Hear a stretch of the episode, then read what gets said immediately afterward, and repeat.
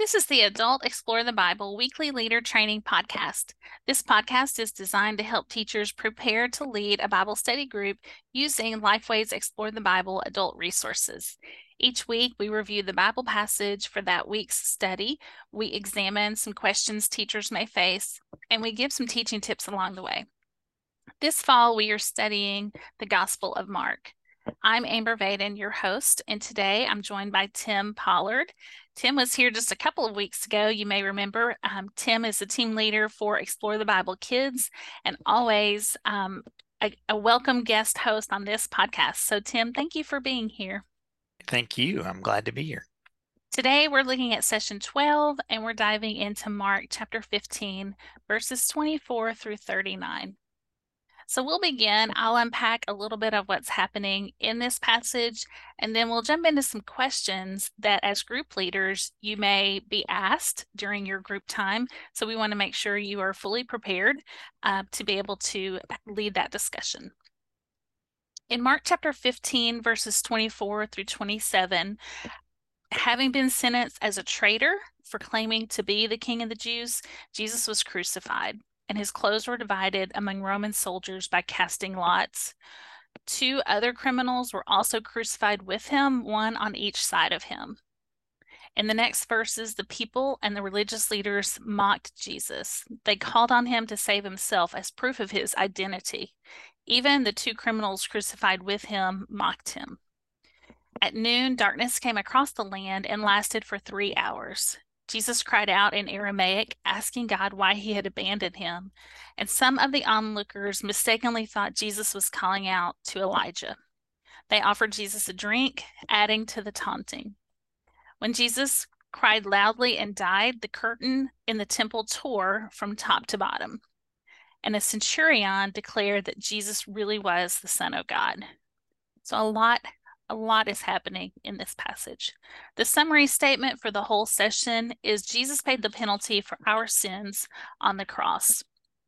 Okay, well, we will just jump into some questions. Uh, Tim, was Jesus' death on the cross necessary? Absolutely. Yeah. Yes. there's your simple answer. Yes, absolutely. so obviously the answer is yes, it was mm-hmm. necessary. Mm-hmm. And Jesus knew that. I mean, that's the reason why he was here was to do that very thing, uh, to die on the cross. Obviously, we know that prior to Christ's death on the cross, that blood was mm-hmm. required to um, cleanse sin. And we know that that there were animal substitutes that that took that role for the people when they made their sacrifices and they made those offerings to God, um, and the animal was sacrificed in their place. Uh, but with Jesus' death on the cross, that that was that was no longer a necessity. Uh, there were no no more need for animals to die because Jesus, the Lamb, uh, died in our place. So absolutely, his death was necessary it, it is hard uh, to read this chapter a little bit and to um, really take in all the details because it was horrible, and that's an understatement. Um, so it's hard to imagine that that was necessary, but it it was, and it was so that our sin uh, could be forgiven. Um, while on the cross, Jesus quoted from Psalm 22. How does that psalm relate to the cross? Yeah, I love this psalm. Mm-hmm. it's one that that we teach to kids too, uh, where we talk about, particularly when we deal with this session of Jesus's crucifixion and resurrection.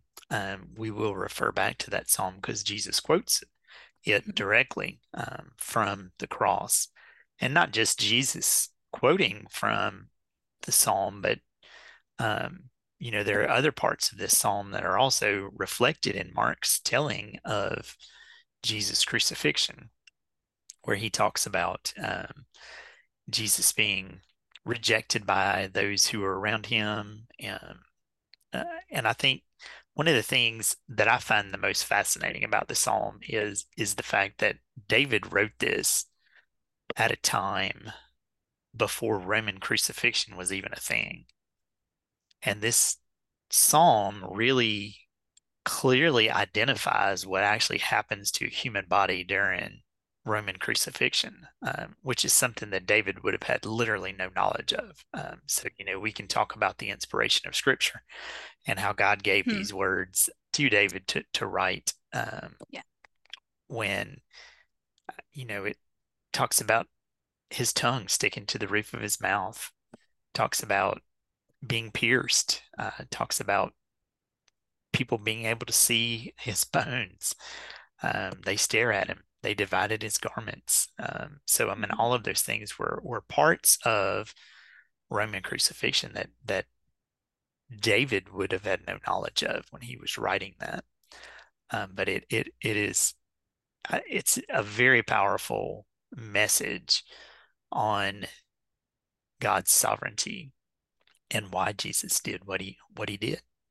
Yeah, in so in my group recently, um, we were looking at this passage, and one of my another person in the group, she said, "I didn't ever realize that this was." that he was actually quoting Psalm 22. And so that, that was an interesting discussion to have. And I, you know, I thought, but isn't it just another um isn't that just another affirmation that that the Old Testament prophesies about things that are fulfilled in the New Testament. And doesn't that just give us more mm-hmm. validation that what scripture says is true? Absolutely. That's interesting. Uh, in verse 31, it says, In the same way, the chief priests with the scribes were mocking him among themselves and saying, He saved others, but he cannot save himself. Okay, could Jesus have saved himself? That's our question. And what would that have meant for us? So, once again, absolutely, he could have done that. Um, it was well within his power. Uh, I think earlier in Mark's gospel, he talks about uh, Jesus telling his disciples, you know, that he has access to legions of angels uh, that could come and protect him. But again, knowing that Jesus is 100% God and 100% human, he made the choice um, in his humanity to fulfill his father's mission. And I think that's what's important for us to stay away from that. You know, Jesus was completely devoted to his father's mission and, and doing what God sent him here to do. Um, Jesus could have saved himself, sure.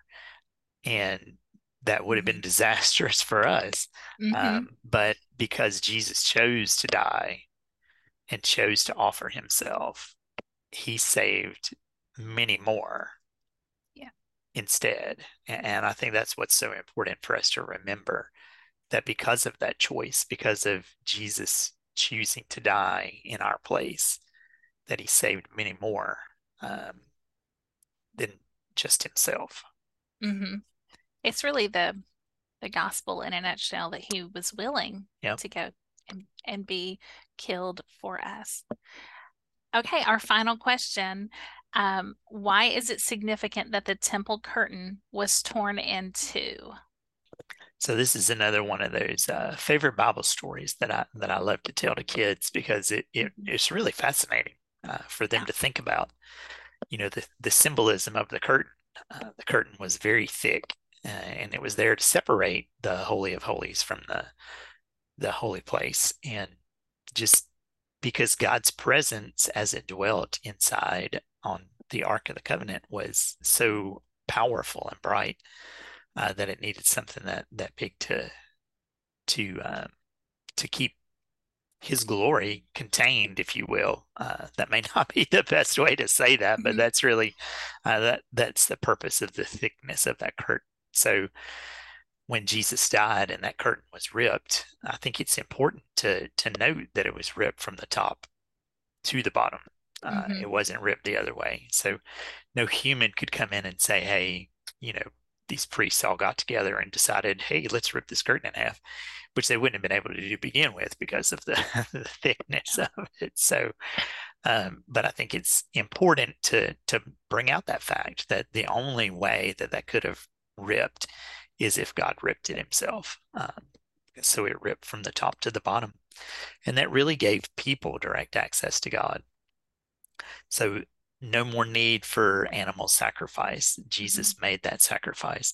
No more need to go through a priest uh, to be forgiven of sin. We have direct access to God is now available to everyone uh, because of that, and and that's really the symbolism of what that what that meant when it happened. Such a visual, right? Like not even mm-hmm. just a torn curtain. Like, what does that mean? It was very important. It needed to be there before this moment, uh, but that it was torn, uh, such a such a teachable moment, such a visual for us to recall, and then that it was torn, as you said, from the top. Um, it's really a a beautiful image and a precious one to believers today. Uh, but certainly, I'm sure it must have been shocking and confusing, maybe at the time, the people that were there. But Okay, so each week we try to look at uh, and highlight a pack item or something that can be useful for group leaders as you prepare to lead your uh, lead your session. And so this week, pack item number 13 is especially good.